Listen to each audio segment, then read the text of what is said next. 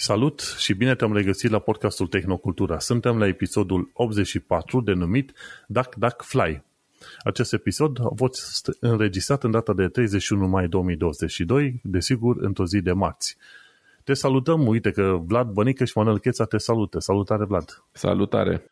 Bine te-am regăsit, uite, deja e episodul 84, mâine, poi mâine ajungem la episodul 100. Printre lucrurile pe care vrem să le acoperim astăzi este faptul că DuckDuckGo dezamăgește, camerele din cloud la rândul lor dezamăgesc și aflăm puțin mai mult despre DNS Recursive și, bineînțeles, ce a făcut uh, elicopterul Ingenuity pe Marte. Pe toate platformele pe care asculti acest podcast, nu uita să dai un like, un share și un review ca să ajungă acest podcast la cât mai mulți oameni. Înainte de orice altceva, vreau să fac uh, o dedicație, în specific este vorba de faptul că acest episod este dedicat lui Beatrice Elena Cheța. Din păcate, nepoata mea de 4 ani de zile a decedat de curând, așa că săptămâna viitoare voi fi în România la comemorarea ei, așadar nu o să avem un episod de podcast. Așa că acest episod este în memoria lui Beatrice Elena Cheța. Da, condolianțe, mă, îmi pare rău să aud. Um, săptămâna viitoare sărim din nou peste, peste episod, dar revenim cu forțe proaspete ulterior. Exact, după aceea. Mersi, fain. Cum, am, cum ai zis și tu, odihnească-se în pace, într-adevăr e mai dureros și mai uh, neașteptat și mai uh, urât, tocmai când este vorba că copiii care pleacă înaintea părinților pe lumea cealaltă Ce ai mai făcut, Vlad, în ultima săptămână? Cu ce te-ai mai laudat din punct de vedere a tehnologiei? Măi, ce să zic, am avut o săptămână destul de plină din punctul ăsta de vedere față de săptămânile anterioare, în sensul în care m-am ocupat așa și pe parte de hobby și, uh, și chestii funcționale, să zicem. Uh, cu ce să încep oare? Uite, am, uh, o să încep cu partea de hobby, cu un chilipir, un nou chilipir pe care l-am găsit uh, în mica publicitate pe eBay Kleinanzeigen, cum se numește aici uh, site-ul de mică publicitate cel mai popular. Am uh, făcut rost de trei casete de curi, de trei playere de casete audio cu 5 euro bucata. Ceea ce poate, na, nu pare mult, nu pare puțin, e foarte puțin pentru că sunt destul de căutate. Toată tehnologia asta retro din anii 80-90 începe să uh, fie la, uh, la căutare din ce în ce mai mare, știi? Și un deck cu casete era o chestie pe care mi-o doream de mult, pentru că mm. cred că mai am câteva casete într-o de bara acasă, știi? Mm-hmm. Și uh, n-am avut uh, niciodată, am avut casetofon din ăla tot așa, adus din Germania pe vremuri, uh, combinat cu radio cu nu știu ce, dar de proastă calitate. Și acum am zis, bă, trei bucăți, 5 euro fiecare, zic le iau și vedem ce-o fi un, uh, un Denon, un Sony și un Onkyo, deci trei firme japoneze reputabile. Um, aici nu aveam nicio casetă, am cumpărat una ca să le testez. Din păcate la Sony mi-a și mâncat-o, n-a vrut să coopereze și a trebuit să-l deschid forța cu șurubelnița și l-am, l-am și dus la gunoi deja. Uh, dar celelalte două sunt perfecte, funcționează foarte bine, arată perfect ca noi, știi? Unul dintre ele o să-l țin și probabil că pe celălalt o să-l, o să-l fac pachet și o să-l dau mai departe. Uh, și am fost foarte fericit cu, cu achiziția asta, pentru că, de regulă, un, un deck de genul ăsta e pe aici minim 20-30 de euro, știi? Uh, și multe nu mai sunt în, în, chiar în starea asta. Ăsta e impecabil, chiar foarte, foarte fericit Auzi cu ele. că, că pomenei de ceva arăt, știi? Nu știu cât de des reușești, reușești să urmărești podcastul This Week in Retro. Nu prea îl urmăresc. Și ar fi, ar, fi, ar fi chiar foarte fain, să știi. Cred că știu. ți s-ar potrivi o ca o mănușă. Știu, știu, de asta și... mă și tem, că după aia o să-mi vină tot felul de alte idei care mai de care. Ideea este că la un moment dat au avut un episod și se întrebau uh, unul pe altul acolo cei doi interlocutori, diferența între retro și vintage. Și uh-huh. acum ce ai cumpărat tu, dacă a fost un obiect creat în anii 70-80 și l-ai cumpărat tu, ăla este vintage. Am înțeles că retro, în principiu, retro e ceva care e construit acum, dar care să aibă look and feel a obiectului de mai de mult. Dar dacă pui mâna exact pe obiectul de mai de mult, e deja obiectul ăla se numește vintage. Da, înțeleg argumentul, dar nu sunt neapărat de acord cu el, nici măcar din punct de vedere al limbii engleze. e un punct de vedere, dar uh, în general în, în tech se folosește destul de mult ideea de retro, da?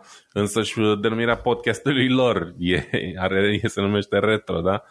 Um, și, de exemplu, în gaming se vorbește de retro gaming când se vorbește de console de jocuri din anii 90-2000. Nu se vorbește de vintage gaming, știi? Uh, eu treaba cu retro și vintage eu știam că, nu știu, retro e ceva ce uh, nu e neapărat mainstream la modă, dar uh, unii oameni fac de dragul nostalgiei trecutului, iar vintage e ceva ce e cumva la modă, nu neapărat că mai are vreo utilitate sau ceva, dar pur și simplu e vechi și a revenit la modă, știi? Retro, retro nu e neapărat la modă, dar o faci ca nostalgie, să zic. Nu știu dacă am, am explicat bine.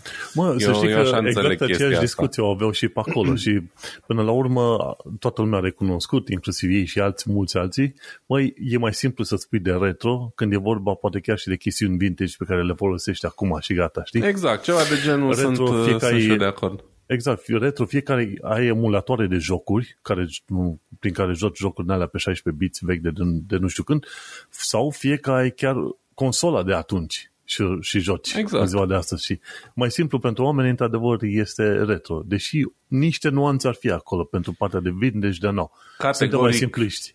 Categoric, dar nu, nu contează chestiile astea pentru mine. Uh, ideea e că na, m-am făcut cu două decuri, unul am zis că l-am distrus deja, cu foarte puțin bani. Sunt fericit uh, cu ele, asta ar fi una dintre chestii. Uh, ar mai fi încă două. O să, o să încep cu aia care uh, Uh, mi-a ocupat cel mai mult timp în ultimele zile. Uh, nevastă mea e plecată, sunt singur acasă de câteva zile și asta înseamnă că am mult mai mult timp la dispoziție să stau și să o frec efectiv și de obicei când se întâmplă asta o singur fac pe... acasă patru. Da, uh, o fac pe YouTube căutând tot fel de canale interesante și canalul care mi-a mâncat cel mai mult timp în ultimele săptămâni este un canal de reparat ceasuri ceasuri mecanice și se numește Wristwatch Revival, uh, un canal de YouTube foarte fain din două puncte de vedere. Uh, una din pasiunile mele pe, pe care, să zicem așa, nu le-am mai le-am neglijat în ultima vreme, dar de care eram foarte pasionat când eram mai tânăr și mult mai sărac, erau ceasurile de mână. Uh, evident că nu-mi permiteam nimic dar îmi plăcea să mă uit, să le caut în reviste, chiar în, într-o vreme chiar cumpăram cea, uh, reviste uh, în care erau prezentate ceasuri de mână și așa mai departe. Și canalul ăsta prezintă reparație de, de, de ceasuri, da, după cum îi spune și numele Wristwatch Revival, repară efectiv ceasuri de mână mecanice pe care le găsește, fie de la rude care îi le dau să le repare, fie le cumpără el de pe eBay și mm-hmm. încearcă să le pună la punct. Um, de ce îmi place canalul ăsta? Pentru că tipul explică foarte fain ce face acolo. E un american, cred, sau canadian, da, cred că e american după accent. Explică fain ce, ce face acolo. Are uh, valoare de producție foarte mare, are niște unghiuri extrem de bune și o cameră foarte bună și uh, capturează uh, extrem de bine uh, Uh, ce faci și e foarte relaxant să stai să te uiți câte 40-45 de minute la omul ăla cum desface ceasul bucată cu bucată, îl spală, are tot felul de scule mișto, uh, de spălat, de curățat, tot felul de șurubelnițe micuțe și așa mai departe și după aia le pune la loc uh, și vezi efectiv cum dintr-un ceas vechi, neglijat și așa mai departe, um, reușește să-l pună la punct și să-l facă să meargă cu o precizie incredibilă. De exemplu, la unele a reușit să obțină uh, Uh, doar o secundă pe zi uh, abatere, ceea ce îți dai seama pentru o chestie mecanică nu e de aici de colo, știi?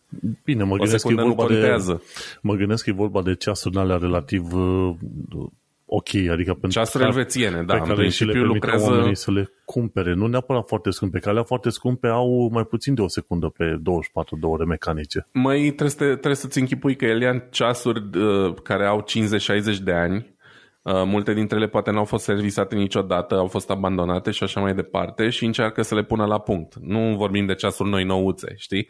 Uh, vorbim de ceasuri care efectiv au fost în ultimul hal pe care, pe care le ia și le repare. Deci pentru ceasuri de 50-60 de ani nu e chiar rău o secundă. Evident că există și mult mai precise, dar na. Uh-huh. E interesant ce face și e foarte, iarăși, ce m-a atras cel mai mult e Uh, faptul că folosește camere foarte bune, unghiuri bune și dialogul, pe care, adică monologul de fapt pe care îl are în timp ce lucrează la ele e fain.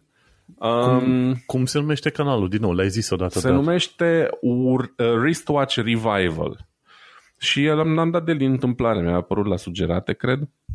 Și am, efectiv, am, într-o noapte numai că repar ceasuri mm-hmm. am visat, deci m-am uitat atât de mult uh, că numai asta am visat. Și um, am mai făcut o singură chestie care ține mai mult de, de partea practică.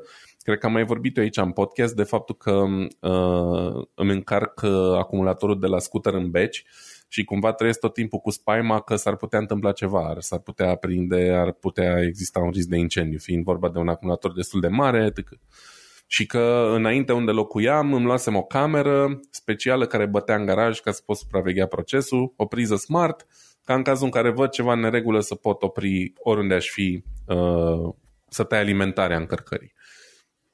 Aici, fiindcă stau la un, într-un bloc unde există două uh, nivele diferență până în beci, mult mai mult beton și așa mai departe, nu putem să fac chestia asta și tot timpul stăteam așa cu teamă, îmi puneam alarma, bă, să mă duc să mai verific din când în când ce se întâmplă cu încărcarea, ceea ce nu e un sentiment prea plăcut, știi, să stai așa uh, tot timpul uh, stresat de chestia asta. Dar e o chestie pe care o am pentru că toată lumea a zis, bă, totuși e un produs chinezesc, un alimentator uh, chinezesc, nu poți avea încredere 100%, whatever, poate n-ar fi bine să-l, să-l încarci nesupravegheat, dar îți dai seama, e stupid, adică nu poți să stai să păzești 8 ore cât se încarcă chestia aia, nu? Clar, nu. Și atunci ce am făcut, mi-a trecut mie prin cap, bă, dar stai așa, că eu acolo în bec am o priză și, un, și un, o lumină, un bec și evident că priza aia e pe contorul meu de energie electrică. Asta înseamnă că priza aia e în aceeași rețea cu toate prizele de la mine din casă și de ce să nu încerc să-mi iau un Powerline adapter. E zi și făcut. Am comandat un, un kit de ăsta de Powerline de la TP-Link, cel mai ieftin efectiv pe care l-am găsit, care are și funcție wireless.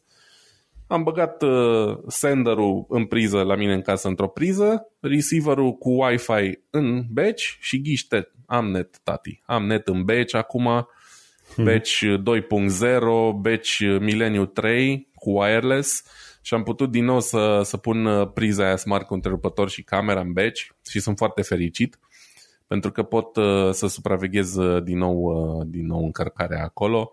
Uh, o chestie care e importantă pentru peace of mind-ul meu, pentru liniștea mea și să dorm bine, știi?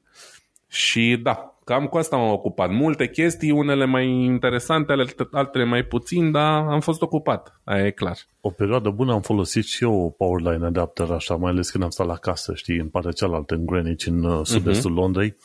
Și m-a ajutat enorm să primesc și eu 100 de mega prin, efectiv prin firele, firele electrice ale casei. Pentru că da. routerul era într-o altă cameră, nici nu avea legătură, nici nu puteam trage fir direct. Cu Powerline Adapter a fost foarte bună treaba asta. Și na, na, nu știu dacă foarte mulți români îl folosesc. N-ar fi ideea rea să se folosească, știi? Păi depinde dacă ai nevoie sau nu. Uite, eu aveam nevoia asta, mi-am dat seama că e singura, m-am gândit mai întâi dacă să-mi iau un Wi-Fi extender, dar am zis, n-am nicio șansă. Sunt totuși două plăci de beton, da? De fapt trei.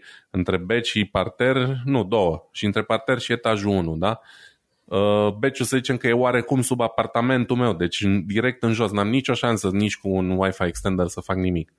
Uh, mă gândeam să-mi iau un router super ieftin și efectiv să-mi fac o rețea separată în beci, măcar să pot programa priza aia smart să se oprească după 5 ore, 6 ore, da? Chiar dacă nu puteam supraveghea în timp real. Uh-huh. Și până la urmă am zis, bă, dar asta e așa că există Powerline. Și tot la tine m-am gândit, pentru că știu că tu foloseai acolo și am zis, zic, hmm, oare cum ar funcționa asta la bloc?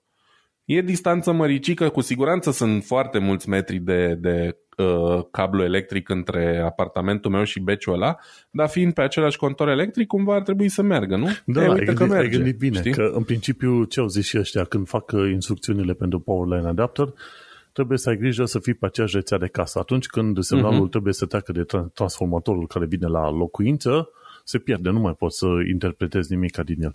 Atâta da. timp cât ești pe propria ta rețea, indiferent de cât e lung firul, se rezolvă. Mai să știi că l-am testat la vreo 10 sau cred că chiar 15 megabits pe secundă, ceea ce sună puțin și e, dar uh-huh. streamul meu de la cameră e de 60 de kilobits pe secundă. Iar un semnal să pornesc sau să opresc priza aia probabil că e nici măcar în domeniul kilobiților. Deci e perfect. Nu-mi trebuie pe high speed acolo, este exact de ce am eu nevoie Uh, Bașca am putut să, uh, să vorbesc și pe, pe WhatsApp cu el, că mă suna mai mea și făceam treabă în beci, pe acolo meșteream. Și m-a sunat mai mea pe WhatsApp și a mers. Deci absolut suficient pentru tot ce am eu nevoie acolo. A costat ei, vreo ei 50 tehnologie. de euro. A costat vreo 50 de euro, ceea ce nici măcar nu mi se pare așa de scump. De pe link nu sunt chiar grozave, dar evident nu avem nevoie de, de nimic wow. Aici există compania AVM în Germania care face celebrele Fritzbox. Toată lumea are Fritzbox. În general sunt modemuri de cablu sau DNS. Am și eu modem Fritzbox aici. Și oferă și uh, uh, sisteme de astea Powerline, dar costă dublu. Și am zis, bă, nu-mi trebuie Fritzbox pentru atâta lucru, hai să încerc mai întâi cu ăsta ieftin, dacă nu merge, îl trimit înapoi. A mers, e perfect. Pentru cine are nevoie de să-și extindă rețeaua, poți, de exemplu, dacă stai la casă și ai uh, o bucătărie de vară, da? Cum, uh, cum au socrii mei. Ei stau, au o casă, dar bucătăria e separată și de ce mai multe ori stau acolo. Și evident că nu ajunge netul de colo-colo. Ei au două rutere mari, uh, așa, o rețea iurea gândită de aia de la RDS pe care nu i-a dus capul să le, să le dea un Powerline adapter, știi?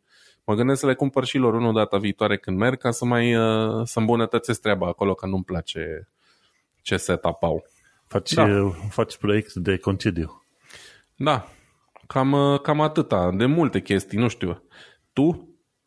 Eu, în cazul meu, nu, mă pot, nu pot spune că mă pot lăuda cu multe lucruri, dar uite, de exemplu, unul dintre ele este că venind în România, am reușit să-mi găsesc și eu cumva un bilet la Wiz, Wizer la timpul și momentul la care mi-a convenit mie. Și ce, au, ce chestie faină au ăștia în aplicația de Wizer și nu știu dacă au și la British Airways, pe care, aplicație pe care am mai folosit-o pentru zborul cu avionul, este un loc prin care îți poate scana pașaportul și poate să scaneze în două moduri. Unul uh, vizual, plus pe lângă ăla prin NFC, știi? Nu știu dacă e folosit vreodată aplicațiile astea de, de avioane care să-ți facă autentificarea documentului, să zică, băi, ăsta este documentul pe bune și uite-te cum, cum poți să te autentifici. Și e, o, e un serviciu foarte interesant, nu știu dacă ai folosit tu. Nu, eu zbor destul de rar, prefer să merg cu mașina, nevastă mea zboară mai des și am o, o chestie de zi și despre asta te las pe tine, dar dacă mi-ai adus aminte o să povestesc da, da. după ce termin. Și pe Wizard interesant lucru. Pe website m-am băiat de atâtea ori, ci că încarcă documentele, dar pe website n-am, n-am mers nici să mă împuști. Nu, nu știu ce, ce tot avea, nu mă lăsa să îi, îi urc un document, să spun pașaportul, să-l verifice. Dar, în schimb, ce am făcut? Am instalat aplicația de Wizard, după aia, acolo, un punct în care mi se cerea să încarc documentul, am făcut poza pașaportului, după ce a făcut poză, zice, ok, pune telefonul pe pașaport, ca să facă scanarea chipului uh, electronic din pașaport, știi? Uh-huh. Și după ce a primit toate detaliile, inclusiv biometrice, ce vrei tu, gata, s-au salvat în aplicație și mergem pe mai departe. O să fie mult mai simplu ca oamenii ăștia de la Wizard să mă autentifice atunci când e vorba să mă duc în, uh, în avion. Și mie mi se pare o chestie foarte faină. De ce? Pentru că același sistem, sau un sistem similar, pardon, a fost folosit și pentru aplicarea la rezidența temporară și temporară în UK.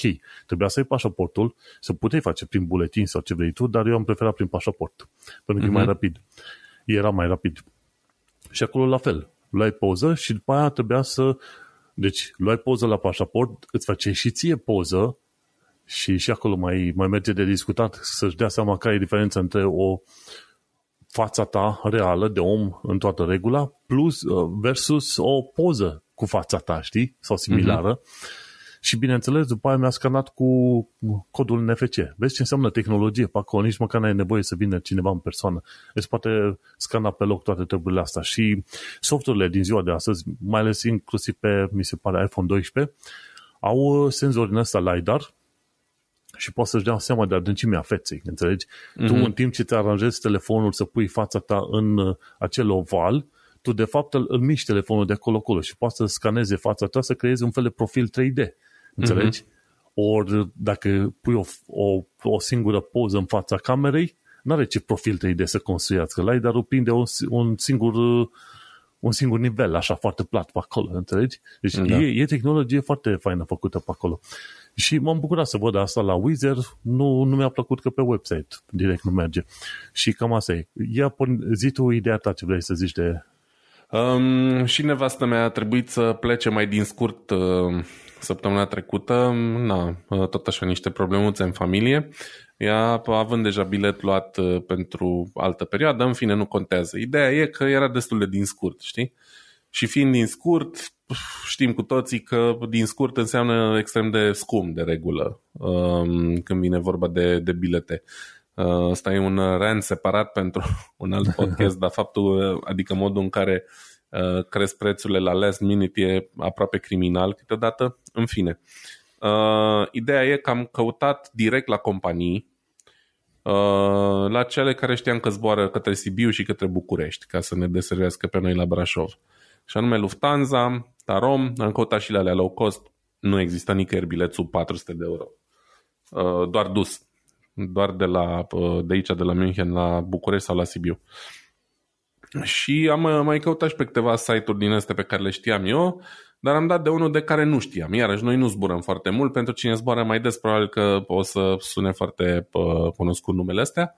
Am dat de uh, site-ul momondo.ro. E un site internațional, dar are și variantă în limba română. Deci momondo.ro se numește. Uh, unde culmea am găsit uh, un bilet la un preț foarte decent, da? la 140 de euro față de toate restul care erau peste 400, la Tarom, două zile, da? uh, adică noi căutam azi și pentru poi mâine am găsit la 140 și un pic de euro, ceea ce e aproape normal să zicem, știi? Uh, destul de standard uh, prețul ăla. Uh, pe site-uri gen Vola și alte site-uri din astea destul de populare pe care mai căutat, nu mi-a apărut oferta respectivă. Știi? Culme. Mm-hmm. Te aștepta ca peste tot să-ți apară exact aceleași oferte, dar uite că nu e, nu e chiar așa. Um, deci pentru cei care călătoresc și caută bilete de avion și vor o sugestie de site, momondo.ro uh, am găsit bilete la prețuri pe care nu le-am găsit în alte părți. Ei, și un alt website pe care l-am folosit eu ca să prind un preț cât de cât bun și un timp care mi-a convenit este lastminute.com ultimul minut.com, dar în engleză, știi? lastminute.com și atunci și pe acolo găsești, pui pe rute și găsești și mai ieftine și mai scumpe, dar măcar uh, îți prezintă niște prețuri, să zicem, acceptabile, ca să zic așa, lastminute.com și momondo.ro. Foarte fain. Bună, da. bună fază. Bun, și o altă chestie ce am făcut-o pe ultima săptămână este să, când, cred că în weekend, chiar chiar în weekend eram groaznic de obosit și mental și ce vrei tu pe acolo, și am reușit să mă detașez așa puțin, să, mă, să mai revin uitându-mă la Stranger Things, noul sezon, prima parte din noul sezon. Sunt uh-huh. primele șapte episoade acum și după, undeva după 1 iulie o să fie alte câteva episoade, probabil vreo 4-5 pe lângă, știi? Și Stranger, Stranger Things, sezonul 4. Acum, da, ăsta e sezonul chiar 4. Super fain. Dacă nu l-ai văzut, neapărat să te uiți. Chiar încă nu, le-am pe... văzut doar pe primele trei, dar asta nu l-am început încă. Cum, cum îi zice, am zis și pe Twitter la un moment dat, Stranger Things și The Expanse sunt singurele filme la care mă uit la partea de intro, știi? La modul în care prezintă primele câteva scene, muzica, cum trece textul prin față, tot ce vei tu pe acolo, intro, efectiv.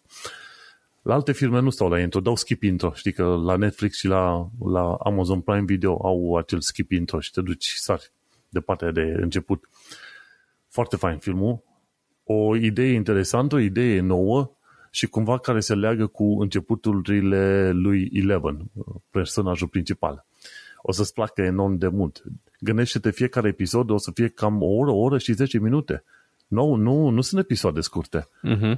Celelalte erau cam la vreo 40 de minute, ceva de genul ăsta, știi, în mod normal, într-un sezon. Aici le-au făcut puțin mai lungi și, băi, dar în sfârșit chiar chiar te ține în priză fiecare oră, aproape fiecare minut din ora respectivă. Au gândit bine toate scenele și muzica uh-huh. și ce vrei tu pe acolo. Au, au fost ăștia de la Amazon Prime, Amazon Studios au făcut filme, un, câteva seriale noi și fiecare episod este minim o oră. Băi, dar frate, îți vine să dai skip la fiecare două minute. Pe când ăștia uh-huh. la Stranger Things, într-adevăr, te țin lipit de ecran transpir la un moment dat, știi, dar te țin lipit de ecran ora aia complet. Pentru cine n-a, n-a văzut, să se ducă repede pe Netflix să vadă Stranger Things, nivel, nu nivelul 4, ci sezonul 4. Și cam uh. atât. Nu, nu multe lucruri, cu care să zic că mă pot lăuda din punct de vedere tehnic, în afară de munca mea de coding și development de zi cu zi, dar nu are rost să plictisesc oamenii cu aia acum. Hai să încep eu cu prima mea știre și de o știre bătaie. care îmi place foarte, foarte mult. E de la Sinet, ce am aflat chiar astăzi a fost, efectiv am citit știrea chiar astăzi, și Ingenuity a făcut un zbor lung de 700 de metri pe Marte. Și că Ingenuity este cu Curiosity, rover Curiosity pe Marte. Deci NASA, uh-huh. NASA a trimis roverul și a trimis și elicopterul respectiv. Și atunci, în principiu, ce s-a întâmplat? Elicopterul ăsta denumit Ingenuity, care este destul de micuț, cam cât 1-2 kg, dacă are ceva, poate puțin mai mult de atâta, a reușit să zboare în mod continuu 700 de metri pe planeta Marte. Și este foarte interesant că a zburat acei 700 de metri cu o viteză de vreo 12 mile pe oră, adică 18-20 de km pe oră, destul de repede, ca să zic așa.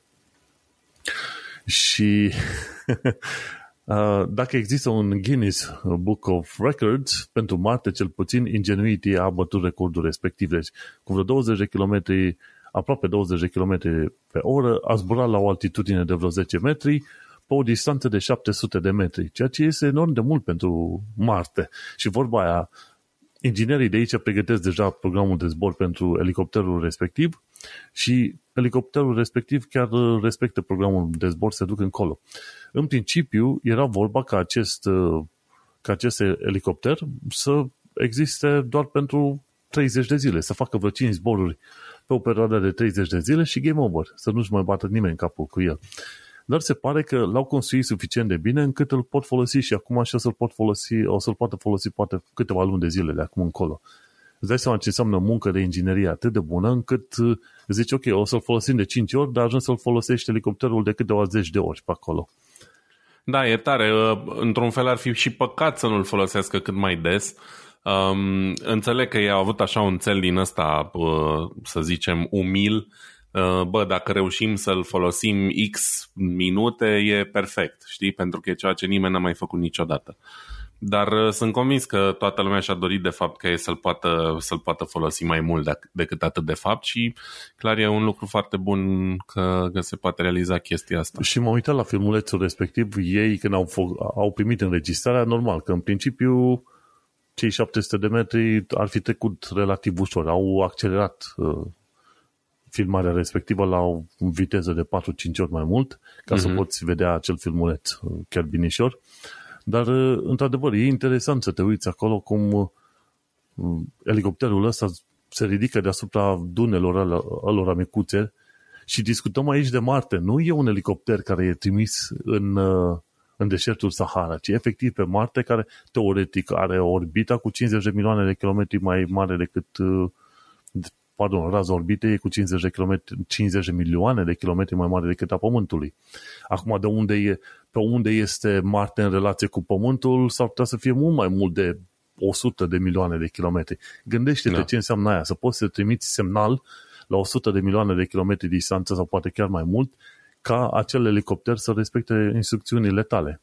Da, păi cred că oricum au o fereastră destul de limitată în timpul unui an în care poți să comunice ok Uh, mai ales că după aia trebuie să primească imagini înapoi, aia automat iar durează foarte mult, că lățimea de bandă e foarte mică la distanțe așa lungi și așa mai departe. Deci, no. Da, păi în principiu ce se întâmplă? De la elicopter se trimite către rover, se trimit datele către rover, roverul în sine transmite către un satelit în jurul planetei Marte. Mi se pare că deja cei de la NASA au vreo câteva sonde spațiale în jurul planetei Marte, vreo două, trei, dacă nu chiar mai multe.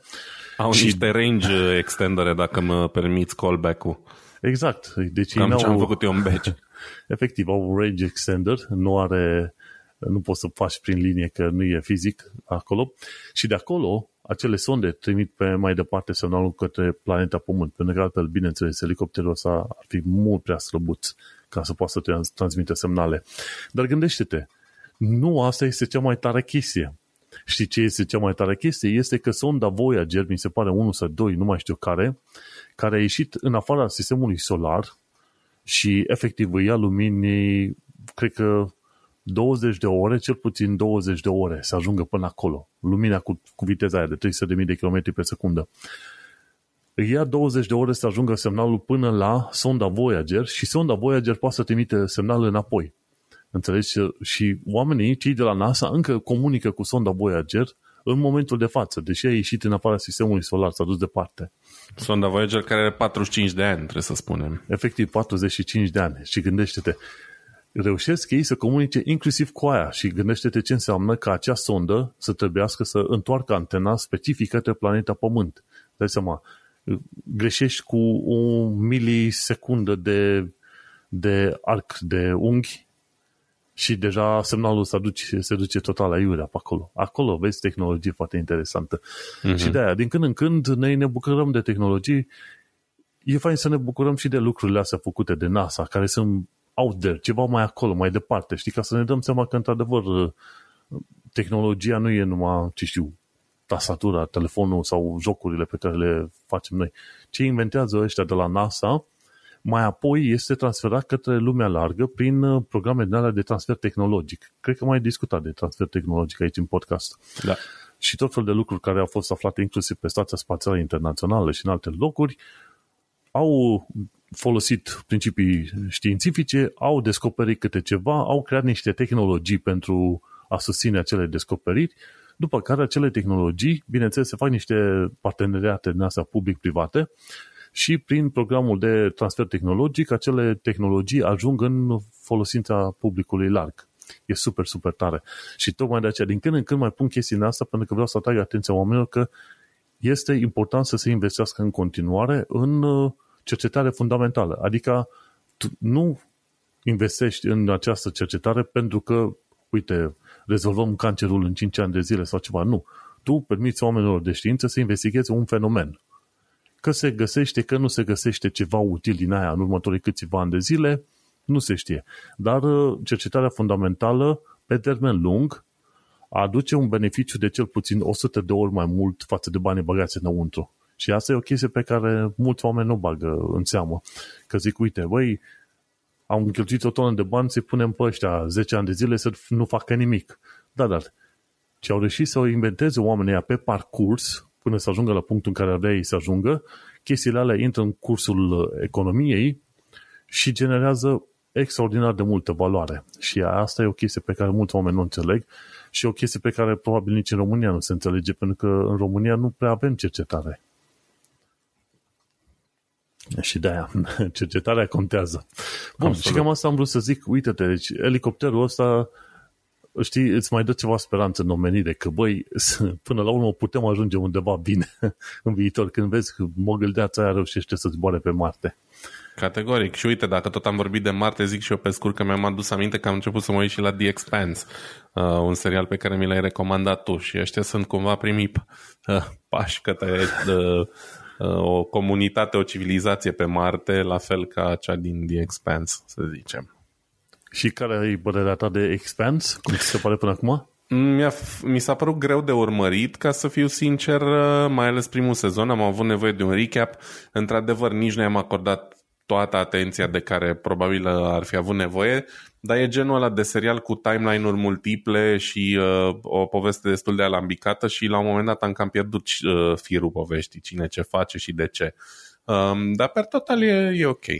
Mie ce mi-a plăcut la The Expanse este faptul că e cel mai uh, corect științific SF, cum ar veni, înțelegi? În afară de anumite chestiuni legate de alien și de ceva, niște inele din alea de extraterestri care sunt descoperite undeva la marginea sistemului solar, multe chestiuni și multe interacțiuni sunt uh, efectiv uh, înrădăcinate în știință. De exemplu, când zboară cu rachetele respective și trebuie să schimbe direcția, ce face? Prima oară întoarce racheta invers, după aia pornește racheta, efectiv ca să, încetine, să o încetinească, schimbă direcția și accelerează din nou în spațiu nu ai aer să fii ca un avion care se duce lin din stânga în dreapta, înțelegi? Uh-huh. Și chestii de genul ăsta sunt, sunt geniale. A fost primul serial care a avut curajul să zică, băi, cam așa va avea, cam așa se va face călătoria în, străin, în străinătate, pardon, în spațiu. Cam uh-huh. așa vei lua curma în spațiu și e mai complicat uh, decât ar crede oamenii și, cam, și pe mai încolo ce o să vezi, cam așa vor avea loc luptele în spațiu. Deci genială, efectiv genial și mi-a plăcut. Cel mai aproape de știință, serial SF, ca să zic așa. Da. Ceva de genul, așa pare, e, e ok. O să mă mai uit. Bun. Bun. Uh, ia ziceai tu că avem un subiect interesant aici. Uh, da, avem un uh, subiect interesant astăzi. Uh, este prima întrebare din public, ca să zic așa, la care răspundem. În mod um, direct, inechivoc și la punct, adică ne-a mai răspuns așa mai uh, în cadrul altor subiecte, știi? Uh-huh. Dar uh, în principiu asta e cel mai direct ce ai ales aici. Uh, așa este. Și anume am primit uh, o întrebare pe Reddit um, de la unul din, uh, um, să zicem așa, nici nu știu cum să zic, nu sunt telespectatori, evident, din ascultătorii noștri um, da. fideli. Da. Uh, o să zic uh, despre cine e vorba. Este vorba despre... Um, Ștefan, nu? Ștefan, cred, nu? Da. Ștefan, așa e, um, care uh, a luat uh, sfatul meu, sau mă rog, uh, având în vedere că am vorbit destul de mult despre Pi-hole, um, s-a decis să îl folosească până la urmă și să, um, să-și facă și el un server de Pi-hole. Ne, ne spune aici în mesajul lui um, că nu l-a făcut pe Raspberry Pi pentru că l-a considerat scump și este scump într-adevăr, dar uh, a reușit să găsească un, um, un tutorial pentru a-l instala pe un, pe un TV box uh, mai ieftinuț și a reușit cu succes să-l folosească și să-l activeze, dar avea uh, o nedumerire și m-a întrebat pe mine. Uh, înțeleg că folosesc de ceva, adică eu, Vlad, folosesc de ceva timp Pi-hole, ce înseamnă Recursive DNS Server. Am găsit un tutorial pentru Pi-hole și recomand acest recursive DNS server. Nu e suficient de explicit pentru mine ce prezintă în clip. Um, ei bine, m-am gândit să-i, uh, să-i răspund tot în podcast lui Ștefan. Uh, în primul rând, mulțumim pentru întrebare și cu drag uh, îți răspund la ea, sper să uh, fie și uh, clar răspunsul meu. Uh, probabil că um, știi ce e un DNS, dar pentru toată lumea o să fac așa o foarte scurtă recapitulare. DNS înseamnă Domain Name Server um, și este efectiv un server da, care rezolvă o problemă care apare în, uh, în comunicarea computerului cu uh, utilizatorul sau utilizatorului cu calculatorul. Da? Uh, pentru că oamenii preferă cuvintele sau mai bine zis uh, chestiile cursive, da? Um, din litere pentru a exprima adrese și uh, denumiri, uh, dar computerul lucrează cu cifre, da? lucrează cu 0 și 1 sau um, extinzând un pic uh, ideea asta uh, cu adrese IP care la rândul lor sunt formate din, din cifre. Um, și acum o să zic că probabil unii din, uh, din voi, da, da, IP uh, V6 folosește sistem hexadecimal unde sunt și niște litere, da, dar până și literele le înlocuiesc practic niște numere. Deci uh, tot acolo se ajunge cumva, tot la 0 și 1, chestiile alea se, tra- se traduc în sistem binar, în limbajul calculatorului și tot acolo ajungem. Dar, ca idee, DNS-ul are rolul de a lua numele unui site web, de exemplu, tehnocultura.com. Da? Um, tu când cauți să intri pe internet, cauți după tehnocultura.com, nu știi IP-ul care e uh, atribuit acestui domeniu, dar computerul nu știe cine e tehnocultura.com și el are nevoie să facă legătura între numele ăla și o adresă de IP ca să se poată adresa serverului pe care este site-ul. Pentru a face chestia asta s-au creat niște servere numite DNS-uri, da? Um, care asta fac. Tu bagi în browser o adresă, tehnocultura.com să zicem, și serverul DNS se uită într-o listă pe care o are și zice ok, tehnocultura.com are IP-ul cu tărică. Da? Chiar deci acum trebuie... am uitat, tehnocultura.com se găsește la 185 Perfect. Uite, dacă de exemplu scrii adresa aia în browser în loc de tehnocultura.com, o să ajungi în același loc. Dar evident că e mult mai ușor să ții minte tehnocultura.com decât să ții minte 1, 9, whatever, punct nu știu cât. Și atunci DNS-ul e cel care rezolvă diferența asta în comunicare. Și atunci DNS-ul um, o să caute într-un tabel și o să zică a, tehnocultura.com egal 192. whatever. Da? Bun. Cam asta e DNS-ul pe mare. Acum există două tipuri de DNS. Există DNS-ul ăsta recursive, eu i-am zis în română recursiv, nu știu exact cum se traduce corect, și mai e un tip de DNS, DNS-ul autoritativ sau autoritar, să zicem, deși autoritar nu e un cuvânt prea plăcut, dar mă rog. Um, ca idee, DNS-ul ăsta recursiv e practic primul layer, da? Uh, DNS-ul recursiv și DNS-ul autoritativ lucrează unul cu celălalt și sunt ca straturile unei cepe, da? E, e vorba de o intermediere. DNS recursive e un server DNS destul de generic, probabil uh, asimilat de multe ori cu uh, servere DNS publice. De exemplu, 8.8.8.8 e serverul DNS al celor de la Google și cred că îi putem spune că e un server DNS recursiv, da? pentru că el, la rândul lui, întreabă un server DNS autoritativ. Acum, ce înseamnă un server DNS autoritativ, cred că e mai important. Um, serverele astea autoritative sunt cele care au, de fapt, uh, indexul tuturor IP-urilor și care le actualizează, da? Um, și probabil că fac parte sau chiar, uh, cum să zic, colaborează cu niște autorități. De exemplu, într-o țară există um, o autoritate care atribuie uh, top-level domainurile, da? de exemplu .ro-urile, toate .ro-urile și, uh, sau .com. Și atunci fiecare domeniu .com având un IP, o autoritate le uh, ordonează. Tehnocultura.com va avea mereu IP-ul X sau Y. Chestiile astea sunt actualizate de fiecare dată când e nevoie să, să fie schimbat. Dar DNS-ul recursiv, el nu are neapărat o listă. Poate are niște informații cache dar nu are o listă permanentă. Și atunci el știe unde să întrebe. Deci DNS-ul recursiv întreabă DNS-ul autoritativ din regiunea în care e hostat serverul tău. El știe doar unde să dea informația mai departe. Da? Um, scriu tehnocultura.com, prima, uh, uh, primul, prima întrebare e la serverul DNS Recursive și zice, ăsta vrea să acceseze tehnocultura.com. Și DNS serverul Recursive zice, nu știu IP-ul, dar știu pe cine să întreb. La rândul îi trimite întrebarea mai departe, ajunge la un server autoritativ, ăla zice, da, e la mine, IP-ul e XYZ. Și atunci IP-ul vine înapoi prin serverul DNS Recursive la calculator. Deci, faptul că tu ai găsit un tutorial unde zicea să folosești DNS recursive, din punctul meu de vedere, orice server DNS standard pe care îl folosești va, va fi de genul recursive. Doar dacă folosești ceva super, super specific o să, o să treci peste asta. Deci poți să lași uh, chestiile setate default, așa cum sunt ele.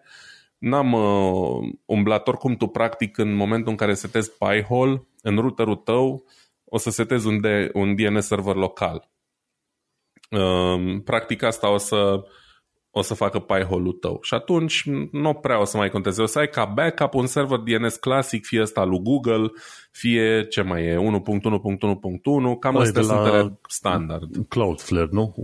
1.1.1.1. Da. Sau ăla pe care îl folosește ISP-ul tău și așa mai departe.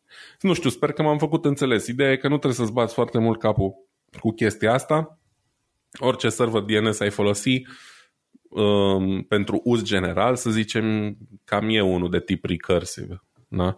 N-aș face niciun, niciun fel de alte setări în afară de alea default pe Pi-hole și normal ce e nevoie de făcut la router ca toate, toate datele să treacă prin, mă rog, da, prin Pi-hole și să nu se ducă direct la alt uh, server DNS. Eu, de exemplu, în routerul meu, am uh, Pi-hole-ul setat ca DNS server local și ca backup e whatever ce are standard ISP-ul, dar a funcționat efectiv fără niciun fel de probleme până acum, îl am în priză, chiar am făcut o poză, m-am gândit că e interesant, o să o share pe Reddit, uh, cu micul meu server din casă și a mers perfect, deci n-a trebuit de când l-am setat să-i fac absolut nimic. Îi dau din când în când un update la listele alea de, de domenii, pentru că am vorbit că se schimbă unele servere destul de des și în rest e maintenance free.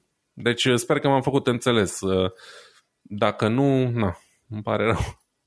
Da, și că idee și în, în Windows mi se pare că te poți duce la setările de internet și să schimbi, să zicem, DNS serverul ca să-l folosești pe cel de la Google sau de la Cloudflare, dacă vrei neapărat, și să nu folosească cel da. de la ISP-uri. Și teoretic le ar fi mai rapide. Știi? Și plus atunci ISP-ul n-ar ști, n-ar ști exact la ce domeniu te conectezi pentru că nu, tu deja ceri detaliile de domeniu de la alt DNS server, știi? Uh-huh oricum, mersi fain de, mersi fain de explicație pe aici. Uh, îți dai seama mai devreme sau mai târziu, cine vrea să-și instaleze, să-și facă o rețea faină de calculator acasă, va trebui să se familiarizeze cu o tonă de termeni din ăștia mai ciudăței. Da, Dar, eu uh, lucrez destul de mult cu, uh, mai ales în ultimii ani, cu, deși nu sunt un om de rețele neapărat, dar lucrez cu toate standardele astea, chiar și în industria auto, pentru că um, probabil am mai vorbit despre asta, foarte mult din comunicația în interiorul unei mașini, din rețeaua internă a unei mașini, are loc pe principiile internet în ultima vreme, ceea ce înseamnă că mașinile astea au nu chiar server DNS, da, un server de HCP, folosesc toate leele astea, TCP/IP, etc. Da? Și atunci uh, am destul de mult de a face cu ele, dar poate nu știu neapărat să le explic cel mai bine întotdeauna. Dar cred nu, că nu. acum am, m-am făcut înțeles. Nu, nu, ai zis, ai zis foarte bine. Mersi, fain. Apropo, cine vrea să caute, de exemplu, ce adresa IP are domeniul tehnocultura.com, am aflat adresa aia. Dar uh, trebuie, ce trebuie știut este faptul că e o adresa IP shared. Ok? Deci dacă te duci direct uh-huh. la ea, nu o să vezi site-ul când, uh, când DNS serverul, când browserul se duce la adresa respectivă, atunci ăștia de la hostingul nostru vor ști, ok, tu cauți domeniul cu tare. Ok, ai venit la IP-ul nostru, tu cauți domeniul cu tare, ok, putem să-ți dăm următorul HTML pentru website. Dacă te duci direct la adresă, nu o să găsești.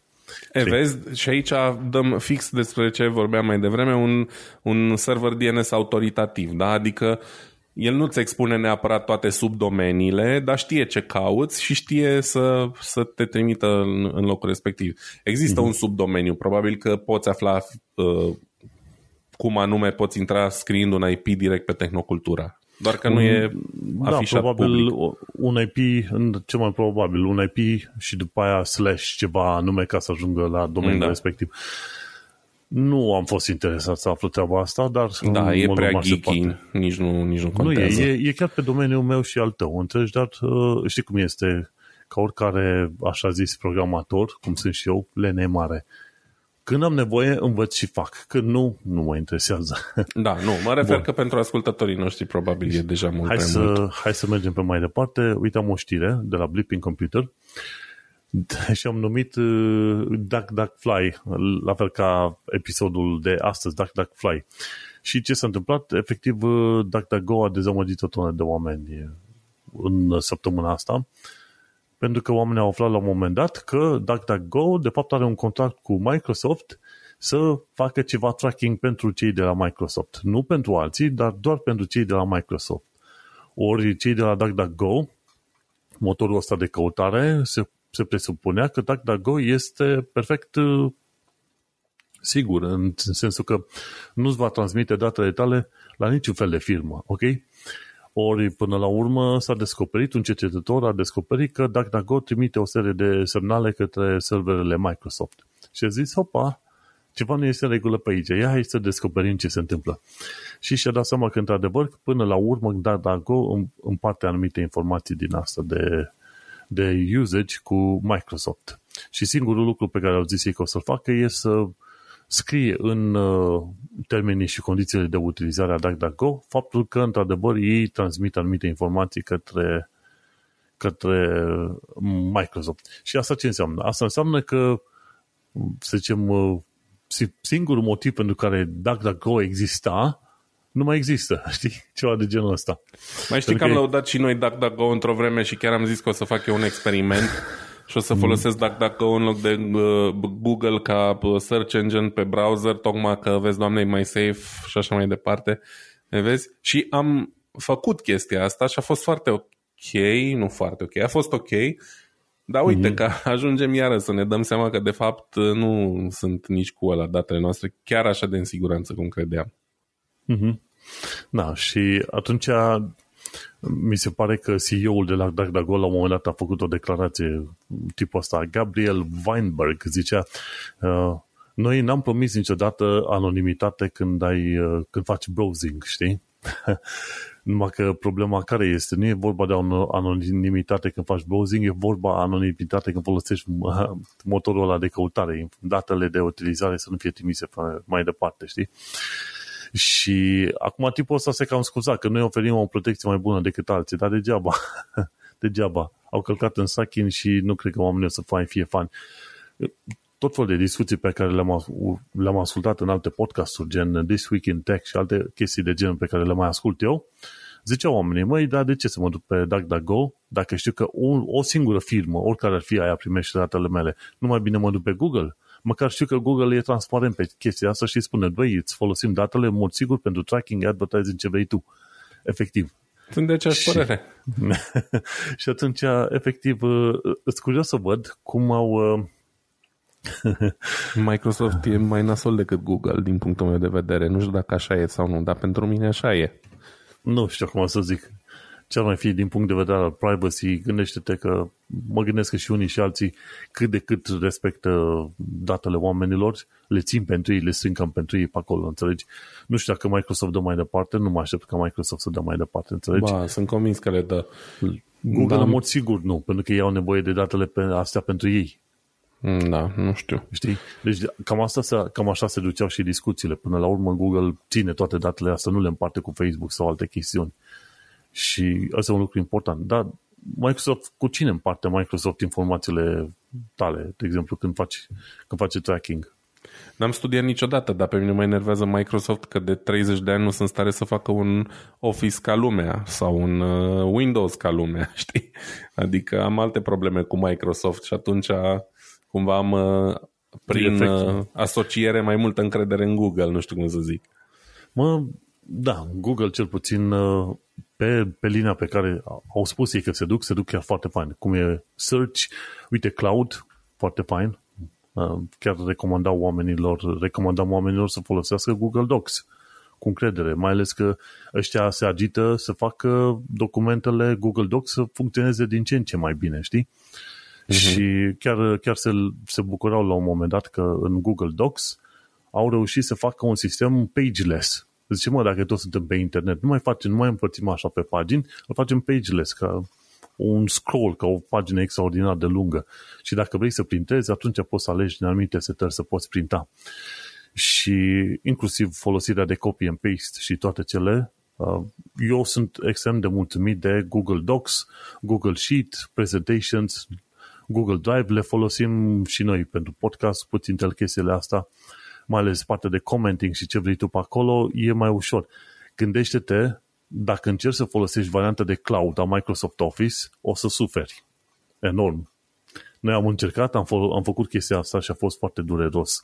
Deci, uh, Word în Office Cloud sau Excel în Office Cloud, ce vrei tu pe acolo, merg, dar în mod clar nu merg ca cele de pe desktop, înțelegi?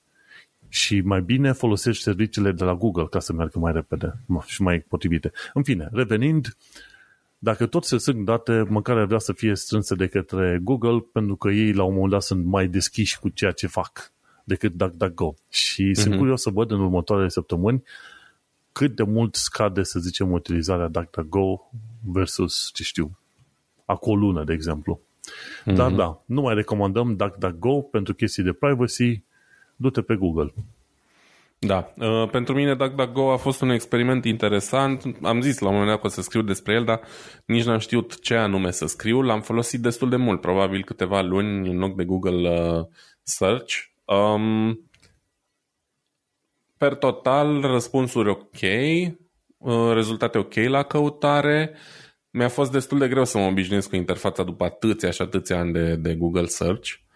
Um, dar tot timpul am avut așa o necesitate, am simțit o necesitate să mă duc și pe uh, Google Chrome și să, să confirm dacă nu cumva există niște rezultate pe care dacă, dacă nu mi le afișează și care poate mi-ar fi fost mai de ajutor. Trebuie să o spun sincer că de foarte puține ori a fost cazul să găsesc chestii în, în plus pe, pe Google Search sau mai bune Um, ce am observat e că, de exemplu, dacă dai un search după o chestie de genul vreau să-mi cumpăr un air fryer, să zic, și dau search best air fryer under X sumă de bani, da? Um, era un pic diferită, diferite um, ordinea în care mi-apăreau site-urile astea cu recenzii pe DuckDuckGo versus uh, Google Search, dar în mare erau cam aceleași, știi? Dar e clar că le indexează diferit și mă aștept să fie tot o chestie din asta de advertising, bla bla, chiar dacă nu erau trecute acolo cu sponsorizat, cu link sponsorizat sau așa. Faptul că exista o diferență în, uh, În afișare, da. în afișare, în ordinea lor, dar era vorba cam de aceleași site-uri, știi? Mă duce cu gândul că cumva există preferințe față de una sau alta. Dar per total, experiență destul de similară, doar că uite, acum că am descoperit chestia asta, nu mai face sens să, să-l folosesc în loc de, de Google Search. Da. da, exact. Hai să mergem la cealaltă știre ta. Bun, um, cea de-a doua știre a mea n-am uh, mai adus uh, foarte multe știri pentru că am avut destule de vorbit, uite, deja avem aproape o oră. Um, este referitoare la Amazon și săptămâna trecută sau, da, săptămâna trecută am avut episod, nu? Sau cu două. Am um, vorbit despre un serviciu de la Amazon care va fi um, întrerupt în, uh, în viitor uh, și anume era vorba atunci de Kindle-urile mai vechi de X ani, am impresia 7 ani sau ceva de genul.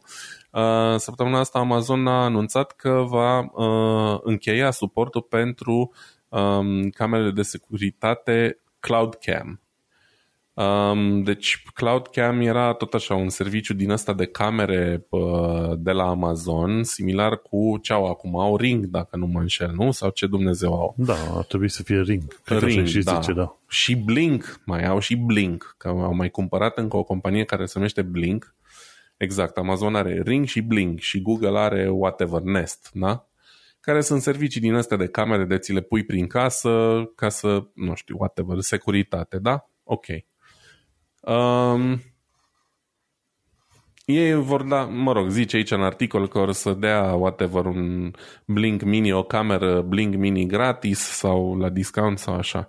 Și stau și mă gândesc iarăși, a nu știu câta oară, bă, de ce Dumnezeu aș vrea să intru într-un ecosistem din ăsta super închis și super dependent de un cloud al unui privat, al unei corporații din astea imense, care la un moment dat poate să zică exact ăștia, bă, de mâine nu mai suportăm produsul respectiv.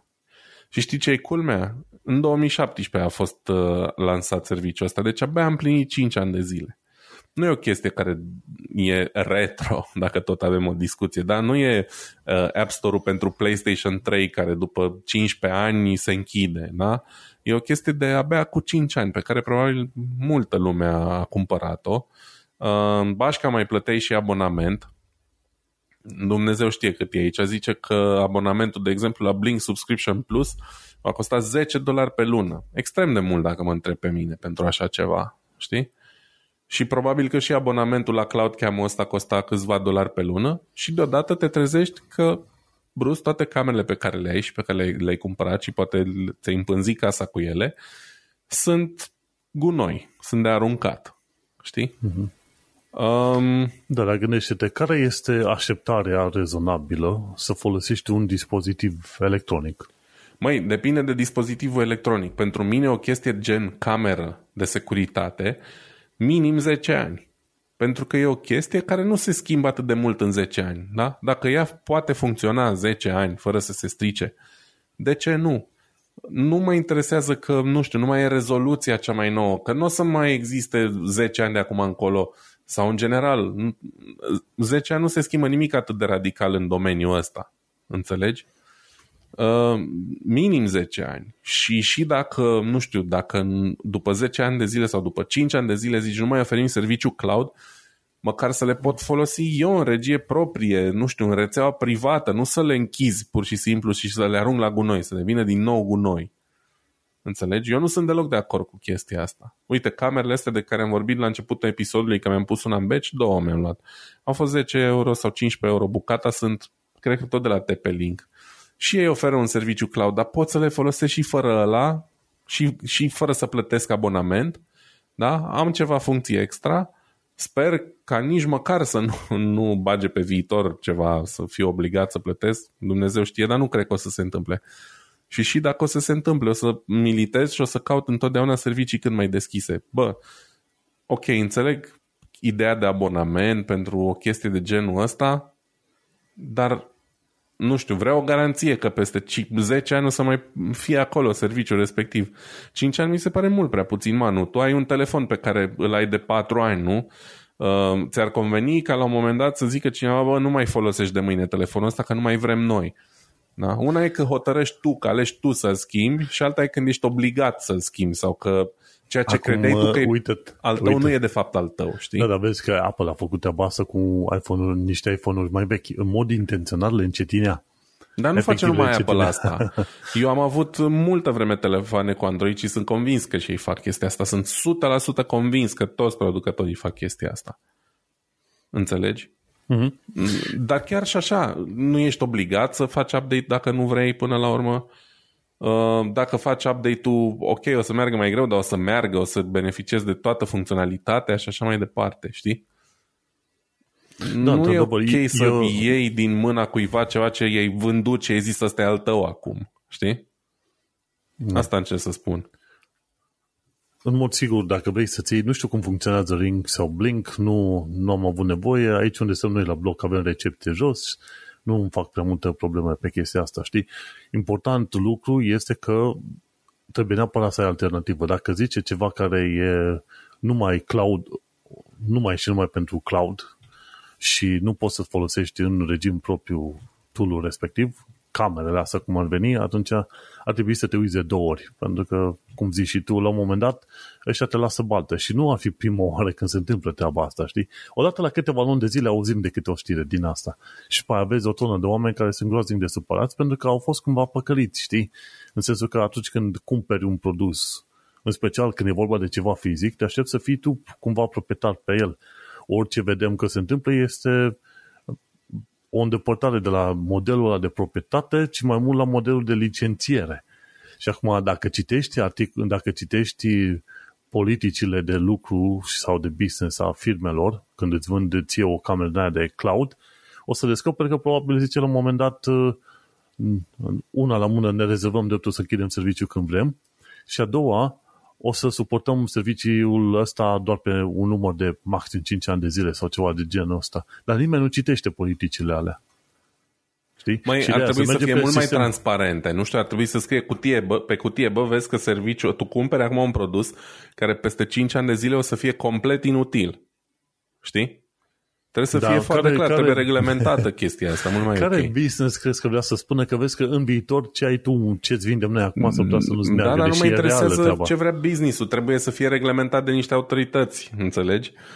Nu mă interesează ce vrea business-ul. E clar că business-ul, dacă acum 30 de ani, 40 de ani un business vrea să facă un produs cât mai durabil și de care să fii mândru, acum vor doar să-ți vândă căcaturi pe care să le schimbi odată la 2 ani. E clară treaba, știi?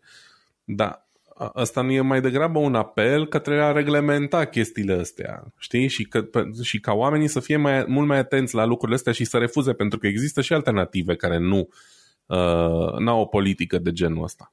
Da, e Înțelegi? bun de văzut. Ok, primești softul ăla sau aparatul respectiv în termen de licență, adică pe o utilizare temporară, ori e proprietate în mod real. Și asta e o întrebare pe care trebuie să ne punem de foarte multe ori. Noi cumva aici la Tehnocultura suntem fanii lucrurilor pe care ești tu proprietar. Pui mâna pe el, știi că e al tău, până când îl strici tu sau se strică el și cam asta povestea, știi? Dar e bine că ai adus în, în discuție treaba asta, pentru că unii oameni pică în capcană și au așteptările alea. Ok, peste 10 ani de zile vreau să meargă, pentru că ce s-a schimbat pe parcurs cu camera? N-are ce să se schimbe. Nu n-au uh, dobândit oamenii patru mâini și șapte capete ca să nu f- poată fi cuprinși în camera respectivă, nu? Aceeași Tocmai oameni. despre asta e vorba. E ca o carte, da? O carte e la fel ca cu 50 de ani și acum. Vorbim aceeași limbă, uh, e hârtie, e tot hârtie, citim la fel, da? La fel e și o chestie care, care face, care ia imagini, înțelegi? Și, ok, nu o să țină 50 de ani, bă, dar 5 ani e mult prea puțin, nu știu cum să zic. Mult, mult prea puțin. A, s-a stricat după ce a ieșit din garanție. Ghinion, pot să înțeleg, da? Da, o, nu, merg perfect, totul e în regulă, dar noi am decis că nu mai suportăm și de mâine nu mai sunt bune de nimic. Asta mm-hmm. nu poate să fie E în bine că regulă măcar niciun ăștia au dat, univers. au dat ceva, au oferit ceva ajutor. Amazonul. Păi au oferit cu- că cu n-aveau de ocazia ales, asta. că riscă altfel să piardă complet clienții ăștia. Așa măcar le oferă o semi-alternativă, uh, chiar dacă poate pentru unii nu e ce-și doreau, dar le oferă oarecum o alternativă și poate unii dintre ei o să fie prinși din nou în mrejele Amazon și o să păstreze ecosistemul. Sau Vezi, să se tocmai- mute pe ăsta nou. Tocmai de aia mă cam feresc să iau chestiuni gen uh, Echo Dot, tot felul de asistenți de ăștia ce mai sunt. că Categoric. Cumva m-aș vedea nevoit, ok, la fiecare an să trebuiască să-l schimb sau la 2 ani de zile sau ceva de genul ăsta. Ori, sincer, nu mi este prea greu să mă duc să închid becul sau ceva. Eu trăiesc într-o garsonieră efectiv aici, deci la mine nu se prea pun probleme din astea. Dacă ai sta într-o casă mai mare, atunci probabil, într-adevăr, ai vrea să ai uh, voice dictation, să faci prin aplicație tot felul de tâmpenii de asta, dar în principiu cam stau de foarte de tot, uh, de multe chestii legate din, de domeniul IoT, știi? Internet of Things. Cumva nu le simt uh, prea mare utilitate în momentul de față. Ar fi foarte Nici utile nu au. multe, Ai culmea. dar stai că ar fi utile totuși pentru persoane cu dizabilități. Ok? Și atunci, într-adevăr, s-ar, s-ar impune, ok, nu se poate duce cineva să apese pe butoane la casetofon sau ce știu eu, la calculator, să mute pe următoare melodie. Și atunci vorbește cu Alexa și spune, Alexa, dă pe următoare melodie. Știi? Și atunci ar putea ajuta în, în, în contextul respectiv. Dar, în schimb, nu am nevoie, nu mă avantajează și de-aia nu am lucruri din asta ce țin de IoT prin casă. Da, măcar chestiile din gen Alexa sau ce ai spus tu, nu mai sunt și pe bază de abonament. Acolo chiar ai cumpărat produsul, merge și, cum să zic eu, teoretic și când nu o să mai fie suportat produsul cu capacitățile online, am eu, de exemplu, o boxă din asta Google, whatever, Home Mini sau cum Dumnezeu se numește, uh, pe care am primit-o cadou când mi-am făcut abonamentul la curent electric. Și o folosesc în baie, efectiv.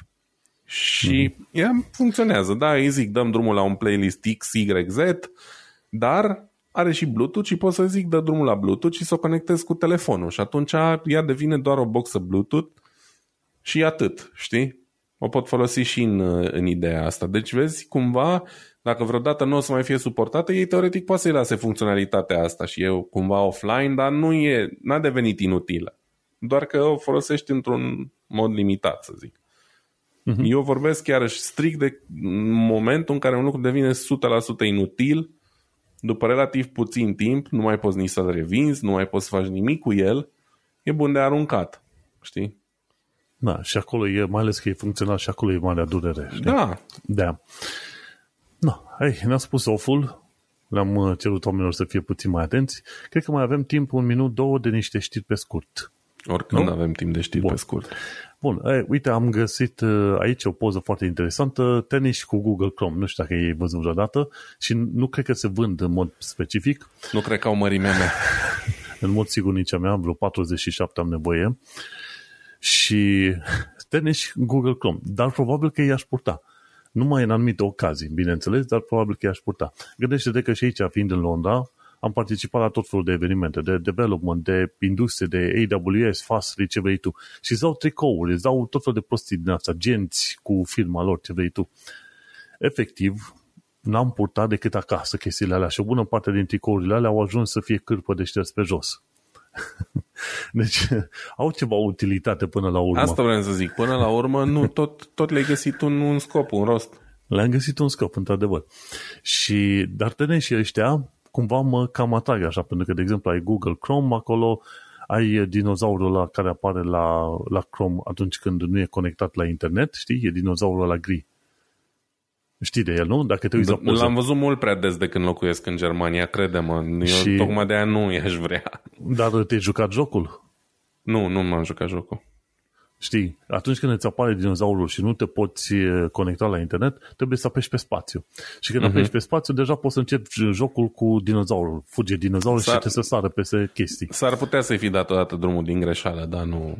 Și dinozaurul a fugit direct într-un cactus, probabil. Și e făinuț, nu știu, ai purta așa ceva pe stradă? Uh, nu. nu sunt fan, nu, nu sunt fanul a purta branduri ale unor mega companii în primul rând. Uh, eu am 90% din tricourile mele sunt super simple și fără branduri pe ele. Uh, uite ce am acum pe mine, l-am pe ăsta pe care l-am primit, dar cumva NASA are un loc aparte în, uh, în sufletul meu și aș purta orice cu NASA pe el. Dar cu Google Chrome nu, n-aș purta. Și doi la mână, nu mi-a plăcut niciodată modelul ăla de, de Converse Chuck Taylor. N-am avut niciodată și na, nu, nu e stilul meu. Poate dacă ar face ceva pe, nu știu, altă, alt format de, de papuc, ceva mai, mai în linie cu ce îmi place mie să port, poate m-aș mai gândi. Dar uh, acum hard no. Nu, în cazul meu nici eu, e mult prea colorat pentru gustul meu pe acolo, dar uh, sunt simpatici așa, știi? Abia aștept să vină ziua în care poți să cumperi o sticlă de bere în Google Chrome sau ceva de genul ăsta. deci o chestie de alea probabil ai putea lua la un moment dat așa ca distracție și să bei berea aia pe ascuns, să nu te vadă lumea. Doar știi? dacă, să e, doar dacă e bună, adică sunt pretențios la bere, stau în Germania totuși. Așa, da, ai, un, ai uh, multă bere faină, inclusiv paulană de aia mișto, chiar în zona ta pe acolo, că mi se pare că pe acolo e casa paulană, nu? Prin zona E München. din München, da. Nu, vezi? Deci ai, uh, ai avantaj. Ai home advantage, cum se spune. Nici eu n-aș purta. Arată foarte mișto, e foarte simpatic, dar nu aș purta așa ceva. Bun, mergem pe mai departe. Ce am aflat de la PBS e Public uh, televiziune publică din SUA, efectiv. Public Broadcast Service. Așa, uite, eu nu știam termenul, ci că firme civile de sateliți urmăresc tot ce se petrece în Ucraina acum. Și chiar vorbea acolo de vreo câteva firme din astea, gen Maxar, care urmăresc uh, în fiecare zi de câteva ori, efectiv scanează fiecare kilometru pătrat din, uh, din Ucraina. Și e interesant cum la un moment dat apăr- arătau în filmulețe traficul de oameni, cum plecau, de exemplu, dinspre zona de est, înspre Kiev și pe mai departe către vest, către Lviv și Lviv și către Polonia. Și arăta, zice, uite, ec- aproximativ atâtea mașini pe kilometru pătrat în zona respectivă, știi? Și, bineînțeles, nu poți să identifici mașini, numerele de mașini, dar, în schimb, poți să-ți dai seama ce tip de mașină e, că e mașină mică, că e camion sau ceva. Și chestiile astea sunt deja de ordin uh, civil. În tot felul de chestiuni. Și ei, la rândul lor, filmele astea au uh, ajutat televiziunea, în special la televiziune, știi? A, a fost utilă chestia asta. Și interesant de văzut cum uh, tot felul de tehnologii care în urmă cu probabil 30-40 de ani de zile erau de domeniul nu SF-ului, dar erau de domeniul militar și acum sunt de domeniul civil. Știi? și curios lucru, firmele astea două, dar sunt probabil chiar zeci de firme, ei scanează planeta în fiecare, în fiecare, cel puțin o dată pe zi, dacă nu de mai multe ori, aproape fiecare loc de pe planeta asta. Tu îți dai seama că în principiu, în principiu fiecare kilometru pătrat de pe planeta asta este verificat de, ce știu, 5-10 sateliți pe zi, cel puțin, chiar în zona în care stai tu sau în care stau eu. Și dacă ar avea cineva interes suficient de mult, într-adevăr ar putea efectiv să urmărească tot ce se întâmplă pe acolo din capul în coadă. Și asta fac ăștia.